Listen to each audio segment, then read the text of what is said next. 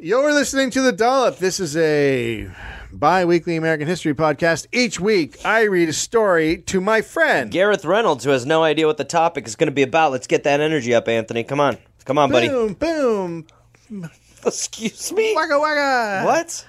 I don't know how to get my energy up. What just happened? I'm s- tired. Never try to get your energy up again. I am sorry I asked. Did you hear your boom booms? Sibbity boom boom. Can we Oh isolate that? I'd love that as my ringtone. Bibbity pop Boom boom. God, you want to look who to do? Do one bump. People say this is funny. Not Gary Gareth. Dave, okay. Someone or something is tickling people. Is it for fun? And this is not going to become the tickling podcast. Okay. You are Queen Fakey of Made Up Town. All hail Queen Shit of Liesville. A bunch of religious virgins go to mingle And do what? pray. Hi, Gary. Nicely done, my friend.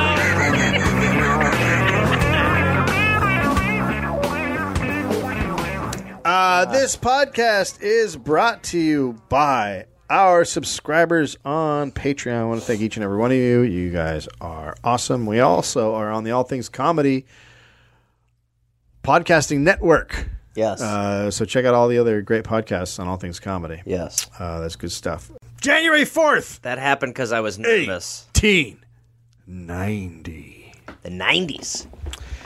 Victor Lustig was born in the Austro-Hungarian Empire. His parents were, according to him, quote, poor peasant people who struggled to survive in a grim house made of stone. Well, they were hungry. Also, it's a pretty intense description. Yeah, well, what sounds kind of what I would picture Hung- Hungarians in the 1890s like. Welcome. We live in tomb. A tomb! Tomb is home. to- uh, tomb is where the heart is. Where I lay my head is tomb. His parents separated when he was eight. Jeez, that's a, I- that's a really crazy time for separation, right? I mean, like uh, yeah. that is that is gossip column shit. It really is. Yeah. When Victor was 12 uh, y- years old, his father brought him, bought him a violin and uh, said he was going to be sent to Vienna to take lessons from the greatest masters in all of Austria. Okay. So Victor ran away to Paris, More of an oboe guy. where he hid uh, for two months for spending time in a brothel. he, he was hi- hiding in a brothel. Yeah. I know where to hide in a brothel. Oh, God. The police eventually found him and returned him to his father, who smashed the violin over his head. Oh, oh, that is. And by the way, that's probably not one hard smash. No, that's a that's an eight or niner. yeah, that's, That's that an eight is- or nine dinger. That is not an easy thing to break over someone. Yeah, Victor took- worth it. Victor took off and began a life of traveling. According to Victor, in 1903, when he was 13, he was scavenging for food outside of a Budapest hotel. So things were good. Yeah, he's loving it. Uh, when he saw a beautiful young woman in gold, a gold evening gown on a balcony, she was with an older man. At some point, the man handed the woman money and they left, leaving her their plates of food. Victor said this changed him forever.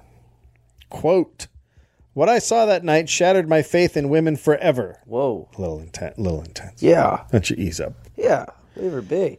I decided that anyone who could afford to leave plates of food while others starved did not deserve to keep their fortunes. I vowed to dedicate my life to the pursuit of cash and beautiful women. All right. All right, take it easy, man. All right, player. All right, player. Do you play? Do you? Victor followed his brother Emil into crime. Wait a minute. A kid from Hungary is named Emil. yep. That's got to get confusing. and your name? I'm a meal. I'm from Hungary. Well, normally when someone's hungry, you do give them a meal. Hello. Sit down, kid.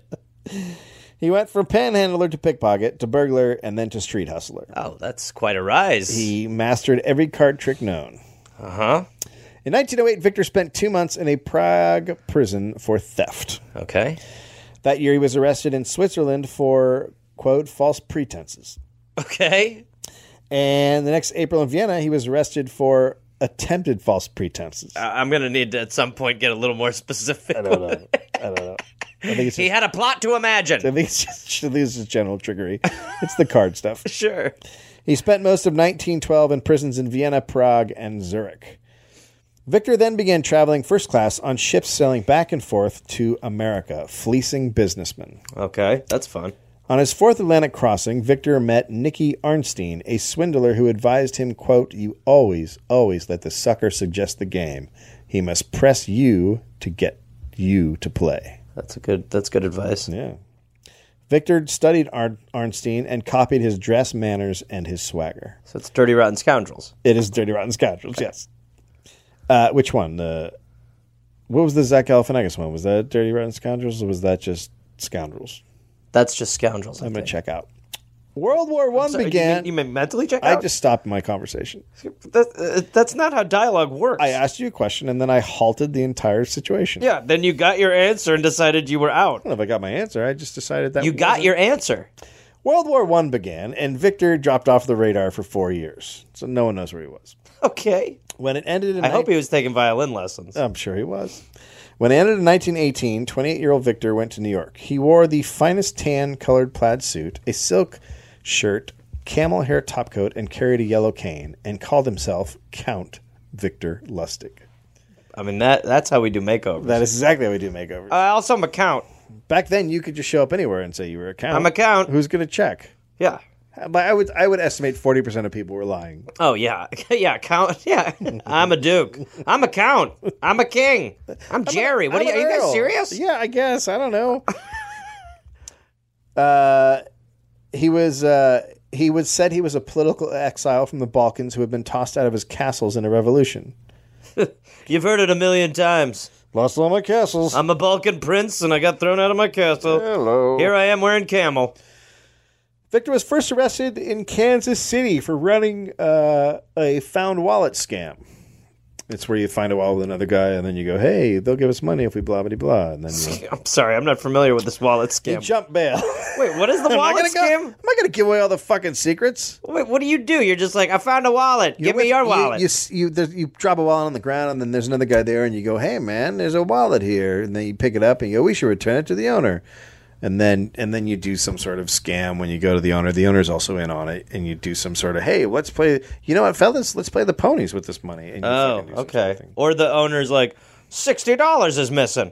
You each owe me thirty. That's my wallet scam. It's, a side terrible scam. One. It's a terrible one. My when mine, nobody's in on it.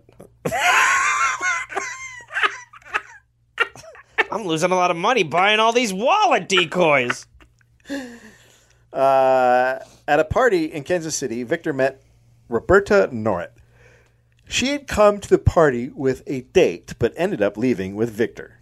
That's a Love fucking it. game. Love it. I did that once. That's some game. That's game. There you go. Roberta was a small town girl from a poor Kansas family. Victor took her to Paris immediately, bought her a ivory chiffon dress with gold lame, and told her she was a vision of an angel. They were married in New York on November 3rd, 1919. Okay. She felt insecure in a new role as Count Vister Lustig's wife and wanted to impress. Oh, don't worry. I'm full of shit. I'm Oh no, d- you don't have to feel anything because I'm just fucking. I'm gonna call you Queen Victoria. You know Let's they go. should call me Count talking out of my asshole. Count Tocula. she brought, uh, she bought books on conversations, meals on ships, fashions, anything that would help her live this new life. Book on conversation. Could you imagine? If you're reading this, you're a social butterfly. I mean, just a book on conversation. Ask him how he's doing. Have you read any good books lately? What do you think of the sky? Huh? I'm not good at conversations. Jesus, this was terrible. I have a robe. What? I have to go read my book. Oh God. You know what? I'm only I'm only a freshman at the conversation. I'm only on University. chapter four, which is when you learn how to talk about the sky. nice Chapter sky, four. huh? chapter four, the sky. Nice sky, huh? You can never go wrong by pointing out that there is a sky. You noticed there was a sky today? Uh, Hi. Yeah, I did. Yeah, it's. It's up in the sky. Um. oh, I'm peeing. Um. I'm peeing all down my legs. Gotta go. I I did too.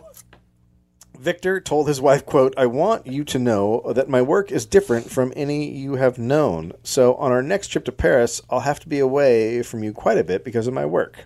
She never asked where he was going or what he was doing. After their trip, Victor explained what the deal was. Quote, My work is not illegal. I simply find people who are doing illegal things already, and I merely assist them to further their illegal acts. Yeah, okay. Uh, I'm an illegal helper. Yeah. I help uh, illegals. Is that not illegal? What? No, it's not illegal to help people doing illegal stuff. It's not illegal if they were already planning on doing it and it was illegal. Thank you. Then uh, it's illegal. By the way, what's law? I do not know. hey, how about that sky? Uh, no, honey, honey. Did you, um, Very blue. did you look at the sky when you were out today, hon? honey, stop reading that book. Don't be weird about me. I noticed that. Oh boy, I'm going down my legs again. Roberta just told him that if he was going to do something illegal, just tell her and she would protect him. On another trip to Europe, they traveled as Mr. and Mrs. Eric von Kessler. Victor also kept money in lockboxes in every major city in the U.S., and Roberta kept the keys. Like it? In 1919, Victor used his European connections to import high end booze to the U.S. during Prohibition. He teamed up with Jack Legs Diamond, a famous Irish American gangster. Legs? Legs? Who had a great set of gams. He, well, he was he had giant legs, and then his torso was about a foot. Hi. Get on my back, we can run there. I look like an ostrich. They used to call me Jack Ostrich Diamonds. But then I told them to stop. Uh, Victor, Here, quick, put your head in the sand. They won't know where we are. Victor realized it was easier to sell bathtub gin with counterfeit labels. bathtub what? Bath, you know, just gin you make. Oh, bathtub gin. Bathtub okay, gin. right.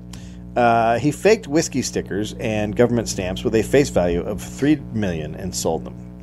But he was shut down by the Secret Service. Two gangsters were pulling stick-ups on Wall Street, taking liberty bonds at gunpoint. So Victor then became the middleman for the sale of the bonds. Nothing illegal there. Nope, just helping out illegals. Just helping a guy doing something illegal with another guy who wants to do something illegal. What am I doing? I'm just helping a couple. I'm fellas out. introducing a couple of illegal guys. What I'm doing is post illegal. All right. On February 13th, 1922, Victor and Roberta had a baby girl, Betty Jean. But Victor called her Skeezix. What? That was his nickname for her. Skeezix? S K E E Z I X. How's my little Skeezix? Did she make dubstep? It's the worst nickname ever. What is he And doing? she was scarred for life. yeah. This is my little shit fuck. What? This is Skeezits? Did you say Cheez Its? No. That would be crazy. This is my daughter Skeezits. Oh, God, okay. Keep her away from me. He looked at the sky today? No. Victor traveled under many aliases. Von Kessler was his favorite. He was often Count von Kessler. He was also C.H. Baxter, a Rudolf Habiger, Victor Gross, Frank Gardner, Herman Keller, Helmut Strode, Monsignor Andre Dupree, and Pierre Duval. I gotta say, I I think every time I've heard aliases in the dollop, they've always been dynamite. They're always great. There's always one or two that are just amazing. Peter Fire Hydrant. Uh, his count status helped him to get in places. He rubbed elbows with celebrities, movie stars. Rudolph Valentino, Marion Davies, and Sophia Tucker. Sophie Tucker were all his friends. Once Victor and Roberta were attending a John Barrymore play, and Victor went backstage afterwards to talk to him. Barrymore was removing his makeup, and Victor picked up a beard that Barrymore had worn and he put it on. Barrymore then made Victor up, giving him bushy eyebrows and sideburns. Victor wore the disguise to a party, and no one recognized him. Oh boy. He walked past Roberta twice before she said, Vic, is that you? yeah. and a light bulb that hadn't been invented yet went off. All happening, baby. From that day forward, he often used disguises to elude the law. He dressed as a Jewish rabbi, a priest, a clown, a bellhop, a, a clown, a clown. Just a guy walking around as a clown. Hurry! That's not suspicious. No. Want to buy drugs? Whatever disguise suited the occasion, he would use. He had 12 trunks, many filled with makeup and disguises. The trunks went wherever he went. Victor then came up with one of his most successful scams. It was a device called the Romanian money box. Now it's not Romanian; it's Romanian. Romanian? R U M A N I A N. Okay. So it's not. R- is it just the place that full has rum? I don't know. Okay. Hmm. He had a craftsman. That's where Captain Morgan's from. I don't want to talk anymore. He had Okay. a craftsman make a few wooden boxes, two feet in length, nine inches wide, and a foot deep, with a few dials on the front. Victor, yeah, uh, so he had a couple boxes. He had some boxes made. With dials on them. Yep, Okay. he got fifty thousand in freshly minted hundred dollar bills with serial numbers in sequential order. Boy, this is exciting. Then he scraped off the last four digits of each serial number and he put the same last number on each bill. So he had a bunch of identical serial numbers on bills. the hell is happening? He told Marx the story of a man who was supposed to have been in on the plot assassination of Archduke Francis. He was then captured, taken to Berlin, and put in a lab and told to make foolproof method of duplicating foreign currency. And this man came up with the box. Okay, so the bullshit is the story. Yep. Really, he just had boxes. He just had boxes with dials, Yep. and okay, and these are now counterfeiting machines. He would fiddle with the knobs while he told the people the story of the inventor, and come up with a. Uh, he told them that the inventor had come up with a chemical method of duplication. After the war, the inventor had escaped and sought asylum with Victor's father, and then after he died, Victor found the box and the chemical formula. So Victor would put That is some heavy bullshit. it's just so fucking. That is stupid. grade A tasty bullshit. It's just a, like nine pounds of fucking garbage. that is great.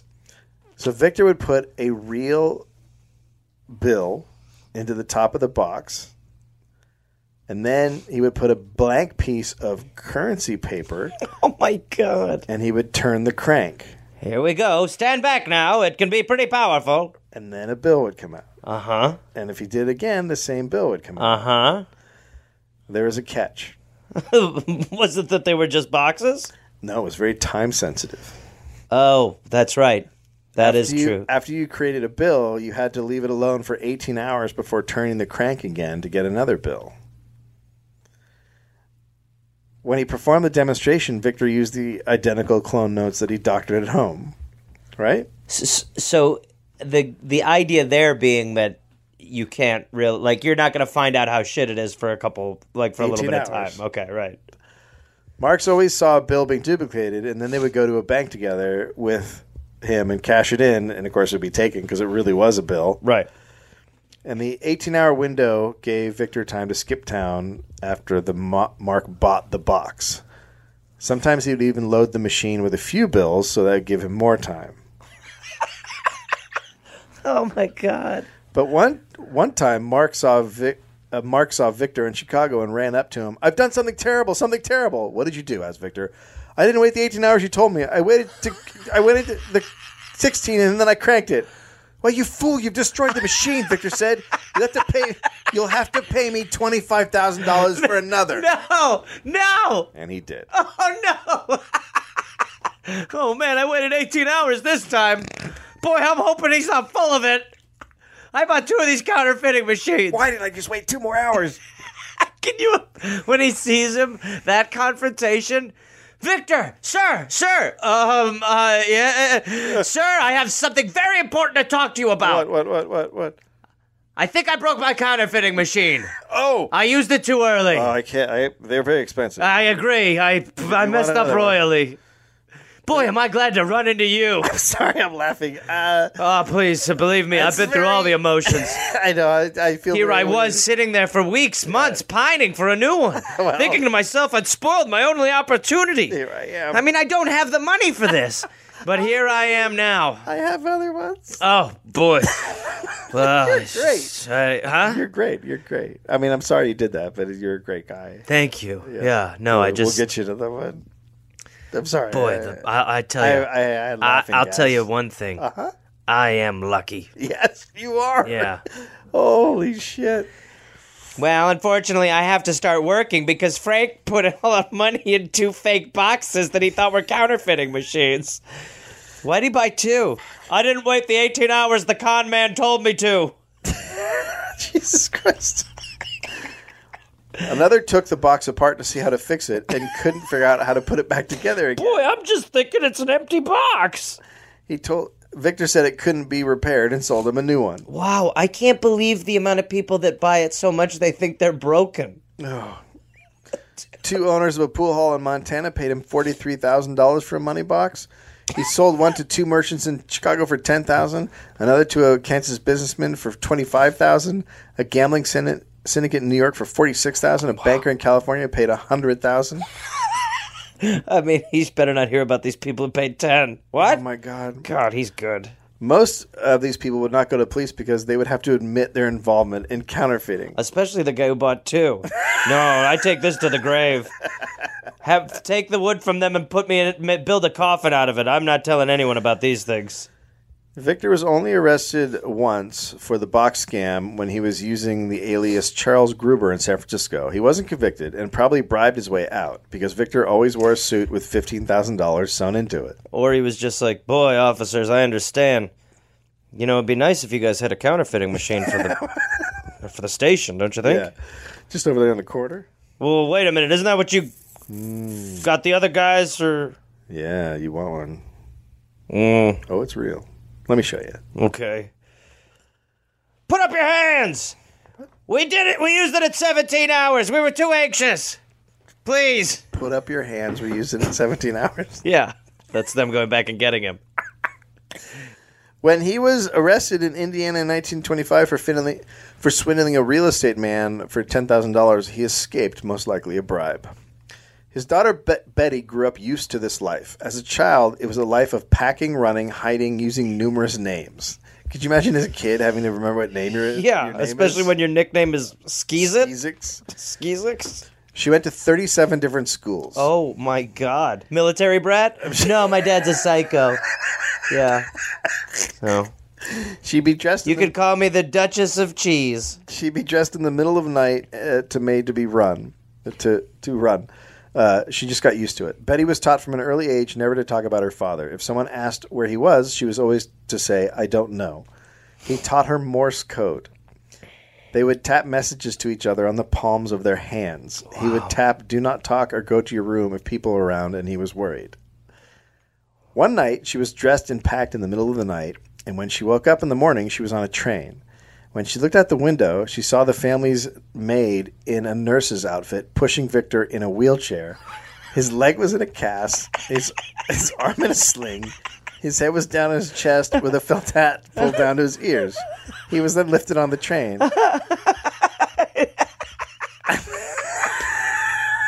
Oh man. At which point he took off his disguise. Then he grabbed Betty and said, How's my little skeezix? Ah! Well, I'm crazy, Dad. I'm out of my fucking mind. Oh my god. Oh, I didn't realize we'd moved to the train and dad was pretending his leg was broken. Sorry. In one year, in one year, they were in New York, Chicago, Detroit, Kansas City, Montreal, Boston, Paris, Cherbourg, Berlin, Munich, Naples, S- Spain, and Italy, as Victor ran from the law. For some strange reason, Roberta couldn't hang with his life, plus with his constant womanizing, and she divorced him at the end of 1925. Well, to be fair, I mean he wasn't cheating on her. His aliases were. Thank you. Yeah. It wasn't me, it was Count Von Klesser. And by the way, he's got a real, he's got a wandering eye that one. Shit, can he fuck? Yeah. Oh shit, can that man fuck? Don't be mad at me, be mad at King Chuck. You know what? Yell at the passport over there. Come on. The- Your beef is not with me. It's with the rabbi. No, Uh, you cannot. You cannot talk to Van Kessler. He's not here right now. Oh, I'm sorry that Wrinkles the clown has upset you, but he's not here. I'm not him. Um, so she actually quickly remarried, and Betty ended up being putting in a put in a boarding school near Pittsburgh. One day, Victor. Uh, oh, now then she was in Kansas City. One day, Victor went to Kansas City to, uh, to claim his visiting rights and see his daughter. But then instead of taking Betty out for ice cream and the merry-go-round, as he said, he took her to Europe, hired a maid, and put them in a Paris hotel. Wow. Upgrade. Upgrade. In Paris, Victor met uh, with a Chicago criminal named Dapper Dan Collins.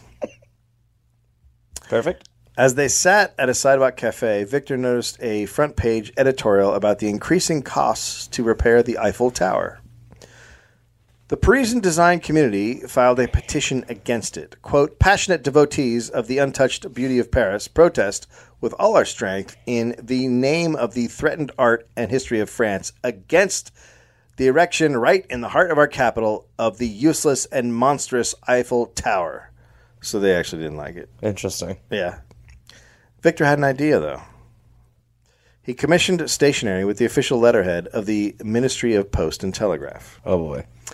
and then he invited six major scrap metal dealers to discuss a potential matter in his hotel room.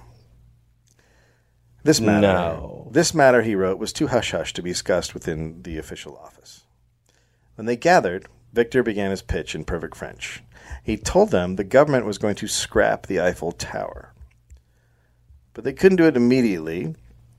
And the government was waiting on bids for the more than 700, s- more 7,000 tons of quality scrap iron of the My Eiffel Tower. God. After Vic chose one of the men to be his mark, he met with him alone. Victor explained he wasn't paid enough by the government, and the guy got the gist, and a bribe was agreed upon.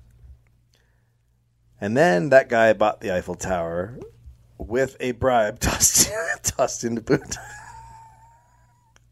Oh my god. I love that it wasn't enough just to sell the Eiffel Tower. He had to get the guy to give him a bribe to sell the Eiffel Tower. That is some real good scam. I mean that that makes your counterfeiting box look like nothing. That's child's play. You just sold the dude the Eiffel Tower and made him feel like he was privileged. I'm lucky I got that thing. That was close. He showed up the next day. Okay, All right, mine. guys. Excuse me. Can we all get off of there, please? This is mine Oh. now. and take this down. I'm, uh, I've fallen into a little bit of uh, a good situation, one could say. yeah. Uh, yes, you may see my receipt. Yes, right here you'll see at the top. What do you mean he Uh-huh. doesn't exist? Uh, pardon? Boy, the only way that I'm going to be able to get out of it is buy one of those counterfeiting machines. This is awkward. Sir, sir, are you telling me I don't own the Eiffel Tower? you have any idea how crazy you sound? When it was done, he and uh, Victor and Dapper Dan Collins got the hell out of town and went to Austria. They checked into a fancy hotel and then waited for the story to hit the news. but two weeks later, it had not hit the news. Victor realized that he had pulled off the perfect con. The mark was so ashamed that he remained silent. Wow. So he turned to Collins and said, We're going to sell the Eiffel Tower again. No. And he sold it one more time. What the f- Are you serious? How do you not root for this guy? If you can, it's fucking amazing. He sold it guy's the again. Why would you not? He's the best. I mean, I've just got that letterhead burning a hole in my briefcase. One more run? Jesus.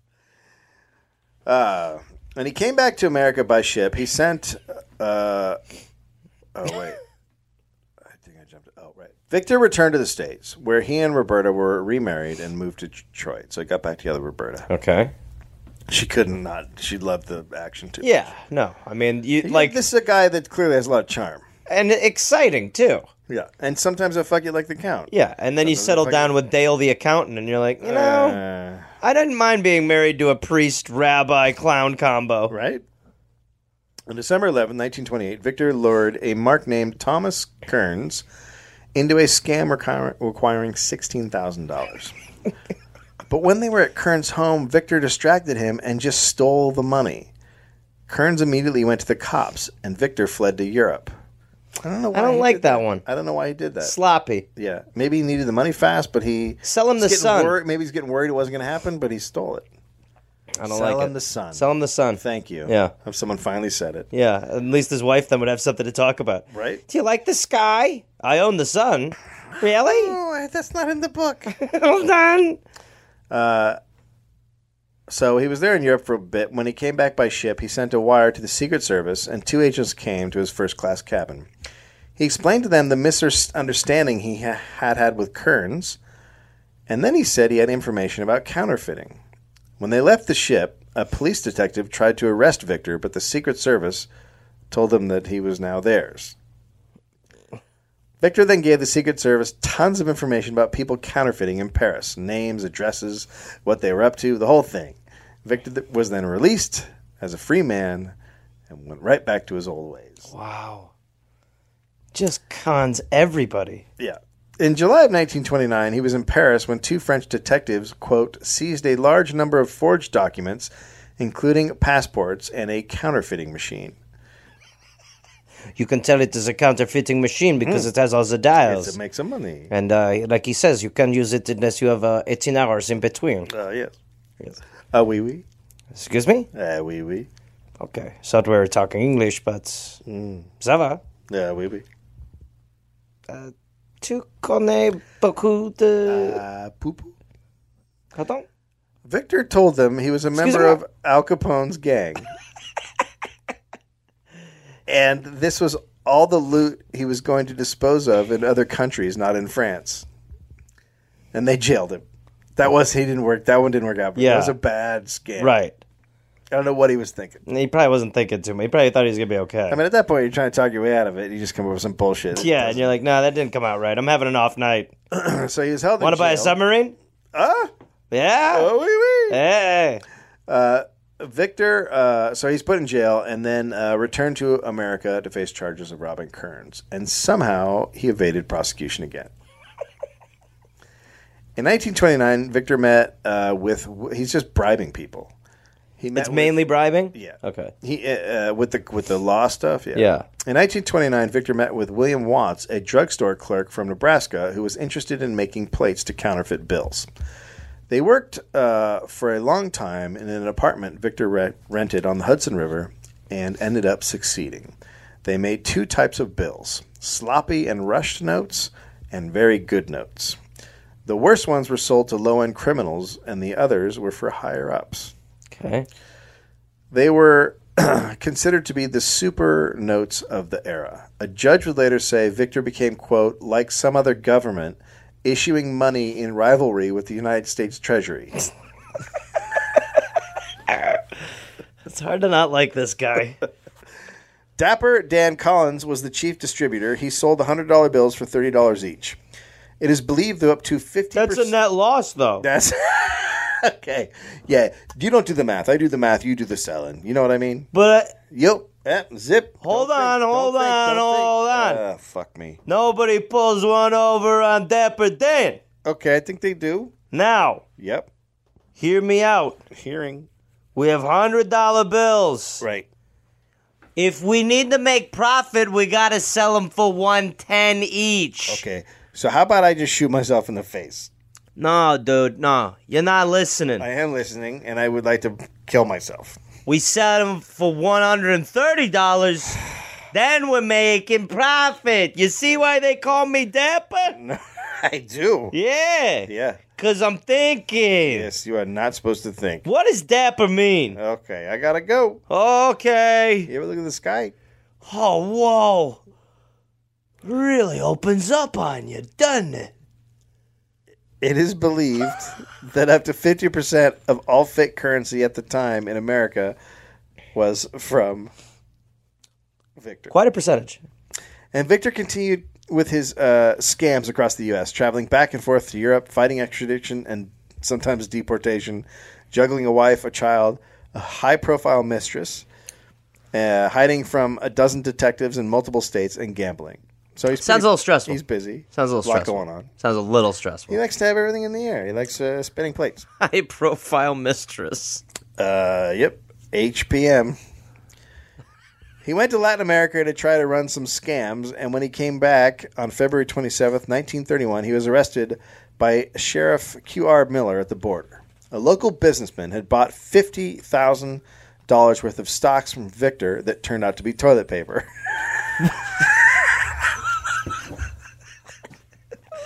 Oh, oh man. I mean, I can't good. believe they're selling rolls of stocks. The good news is.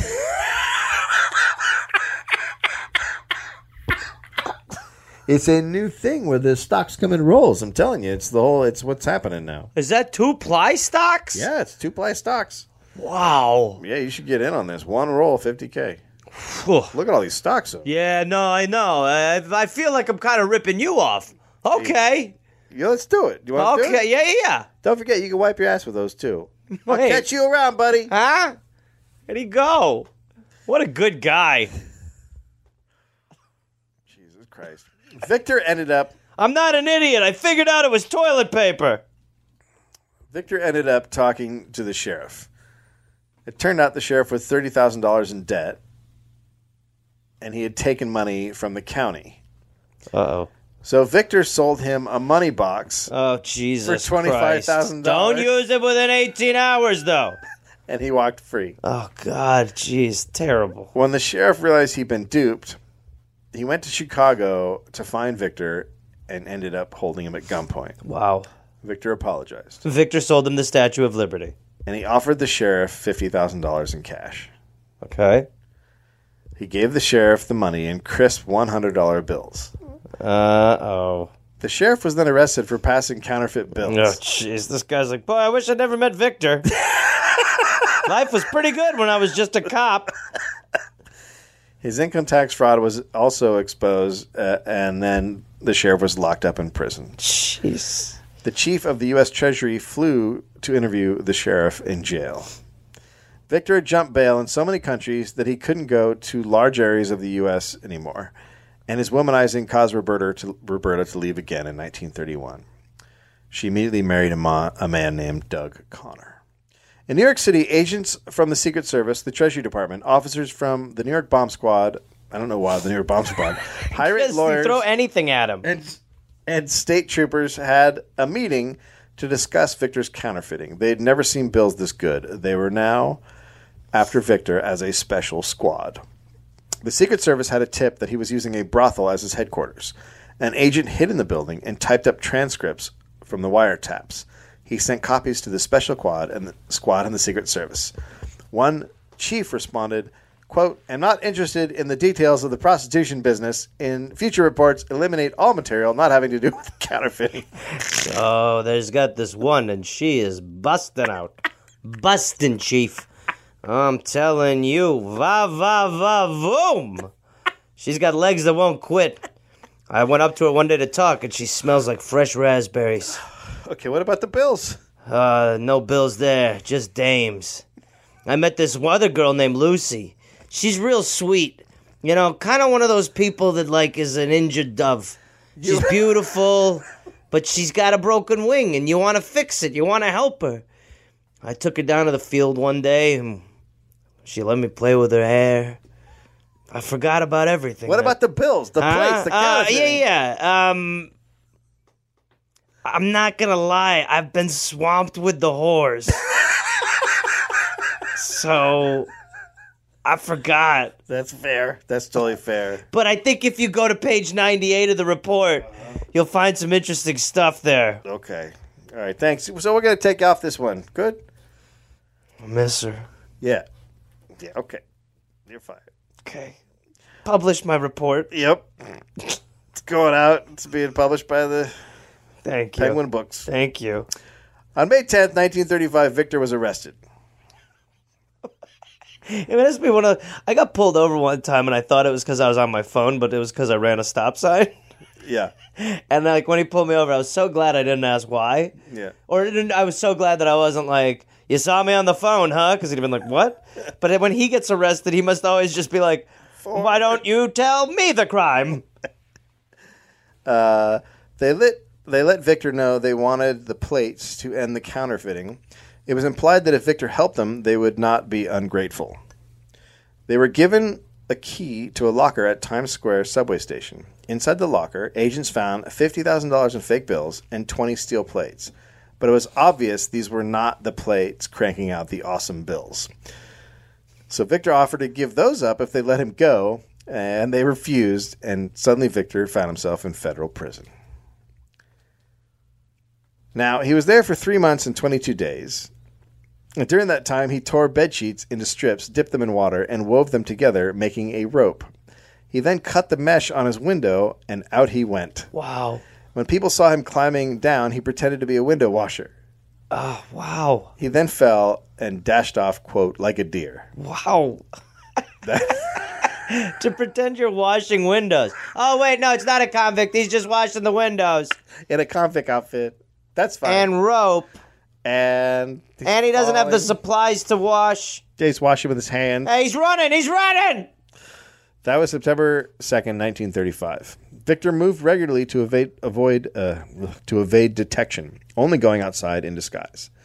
The Secret Service was on his trail, once bursting into a seedy bedroom where they found his socks, bloody bandages, and a copy of American Detective.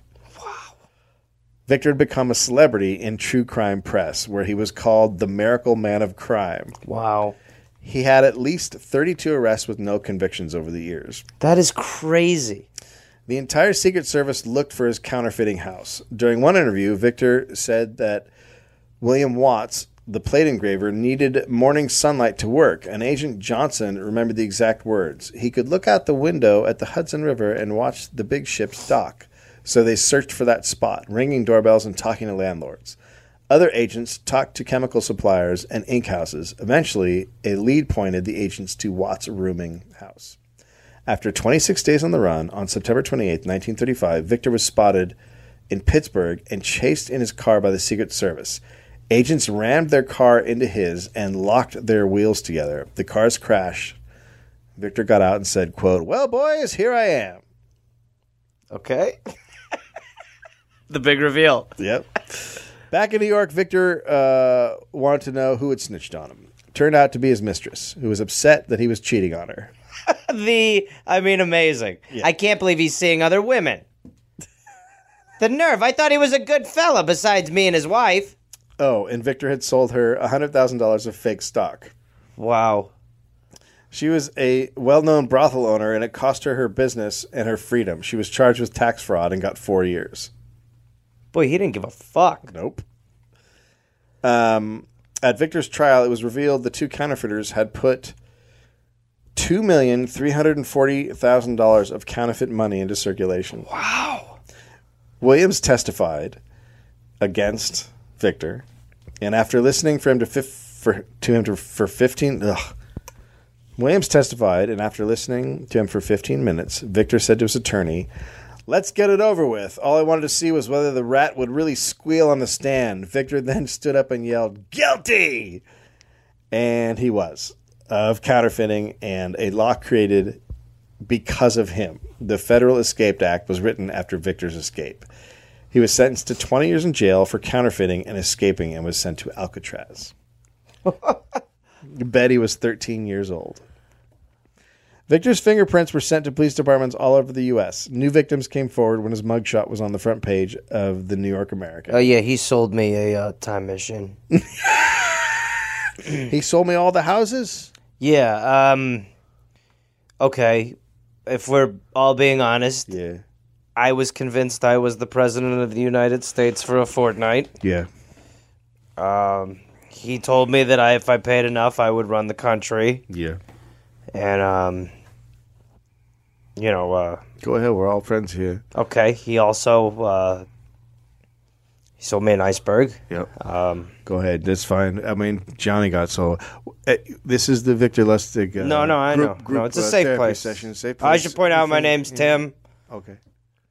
Hi, Tim. Hi, Tim. Yeah, uh, I uh, been two and a half months since I was last swindled by Victor, Yeah. so it's getting easier. Well, it is now, but he might come back around. I'm willing to buy whatever he has. That guy's a lock. No, no, Tim, no, Tim, no. Uh, I gotta tell you guys, I just bought a money box last night. Oh yeah, I bought money boxes. Last night. Yeah, me too. I was lying about the two and a half Seven- It's my months. seventeenth one. We've all been there. A- anybody who hasn't bought 17, put your hand up. You can see there's just two or three of us. Um, yeah, so, uh, anyways, Hey guys, I own the White House. we're not in No, I'm pretty sure I own it. Uh, all right, I'll make you an offer for it. I'd like to buy your White House. and I'll sell you two of my time machines and a counterfeiting machine for it. Okay. Ah, sucker! Yeah, Talk about sucker. a meeting where everyone's like, sucker. Stupid. Uh, The amount of times people must have left Victor's presence being like, what an idiot. I know. All the fucking time. What a fucking moron. I really took that guy. Stupid. Jesus. New complaints flooded in from all over. He was now wanted in Spokane as C. Baxter, in Detroit as Chas Gromar, in Nebraska as Robert Lamar, and in New York as Robert Duvall. Oh, whoa. I know. After seven years in jail, a guard found several pieces of torn blanket in Victor's cell. Of course. I'm going again. Of course. Roberta tried to bribe the director of prisons with seventy thousand dollars, Well, she's back. but was told it wasn't enough. Wait, is that the wife or the daughter? That's the wife. Okay, that's what I thought. On She the can't mor- stay away. She can't. She fucking loves it too much. She Yeah. loves the action. She loves Yeah. the heat. All right, you're definitely getting a little too turned on for me.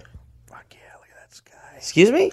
On the morning of November 29th, 1946, Victor woke with a massive swelling on the left side of his forehead. He was transferred to the Medical Center for P- Federal Prisoners at Springfield, Missouri. On uh, In March of 1947, Betty visited and tapped I Love You Daddy in Morse code in Victor's hand before he died on March 11th after 11 years in prison. The family kept Victor's death a secret for over two years. His brother finally revealed it in court, thinking it would help him get a release. Clearly, his brother was not the smart, Yeah. not the smart one of the.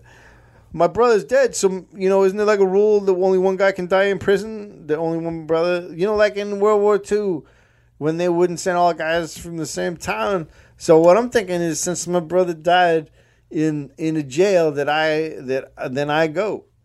Uh, guilty, uh, for sure. Okay, then but then I get to leave, yeah, because my brother died in prison, right? No, no, Okay, so I go. no. To jail. Yeah. No, I. My brother died, right? That's good to know. Right, I go home. Okay, uh, that's going to adjourn the court. I eat a meal. I hungry. S- Yeah. I- hey, serve it back to me. I'm loving every bite, baby.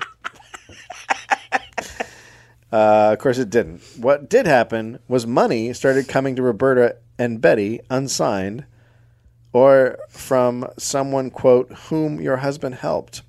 It would come from many cities and areas. One letter had a typed message fastened to the top of a five hundred dollar bill. It read, "My father would want me to send you this. Vic helped him out and never would accept repayment." Another letter, unsigned, contained ten thousand dollars.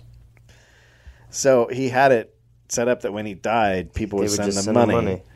and so they just started getting fucking cash from everywhere. Wow. As soon as the announcement was made that he was dead, What did he die from? uh, it's some sort of. Just like a brain, like I bet it was a tumor yeah. or Okay. a massive swelling on the left side of that forehead. I don't know. That's fucking weird Yeah. because it doesn't usually happen overnight. Well, it's probably he had too many ideas. His head was about to Oh, pop. right. They want it out. Yeah. One day while sick, Roberta called Betty to make her promise to bury her besides Victor when she died. The next morning, Roberta took an overdose of barbiturates and died. Happy ending. Oh, jeez. Everybody's end? dead. Yeah. That's how I want to Well, they're go. all though. dead except for Betty. Barbiturates. I mean, you want to go on? It's terrible. You can really that doesn't usually work out. By the way, it's very painful. You swayed me. You wake up and you're like, oh, my kidneys and liver don't work anymore. That's cool. Okay. Heroin. Oh, You tell that's me. Fine. Heroin's great. You tell me. yeah, heroin's something you should do for a while before you die from it. Okay. I'm glad we did this. Have you ever thought about a hammer? You selling hammers? Selling the, the first hammer. I'll buy a counterfeiting machine off you.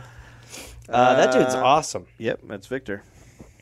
I mean, I know he probably hurt a lot of lives negatively, but this is this Doesn't- podcast doesn't really We don't deal with the care. consequence, right? That's not our job. We just live in the now. We're just time travelers. Uh, crazy, Crazy like a fox. crazy. I love that. The disguises. The second he puts a beard on, he's like Eureka. I'm a clown now. I'm a clown. What was his clown? What did his clown The outfit do clown for one him? I cannot understand at all. Yeah. Badass. Oh yeah, badass. All right, Okay. what do we do? We say goodbye, but before we say goodbye, we tell people that we sign cars. What is your deal lately? Oh, hey there, everybody. It's Gareth, you know, from this uh, this podcast. Uh, listen, I've got some stand up shows I'm inviting the Garmy, the Gareth Army, to join me for. I will be in Fort Collins, Colorado, August 18th and August 19th. I will be in Minneapolis, Minnesota, August 24th through August 26th at Acme. I will be going to the UK in September. Please join me. I will be in Glasgow September 13th, London September 15th, Dublin September 17th, and September 19th, Manchester, Birmingham September 20th, Bristol September 22nd, and Cardiff September 24th. And then in November, I'll be in Australia. November 10th, almost sold out, I think. I'll be in Melbourne, Australia. Then I will be in Northbridge, Australia on November 15th, Adelaide November 16th, Canberra November 17th, Brisbane November 18th, and then I will be in uh, Sydney on November 24th. Go to GarethReynolds.com for tickets. Garmy, let's get at it after it. Let's see you there. Hey there, people listening to the Dollop. Uh, this is Gareth. Yes, this same guy. I listen. I have a new podcast called "We're Here to Help" that I'm doing with my friend Jake Johnson. It's basically a call and advice show where we don't say that we're professionals because we aren't, but we try to help people with problems that are important to them. You can listen to it wherever you listen to podcasts, and it is out right now. So go listen to "We're Here to Help" with Jake and Gareth. We're here to help with Gareth and Jake. I don't remember how we did it, but either way, fun half hour comes out Tuesday, August 22nd, and the episodes will be out every Tuesday and Friday. We're here to help.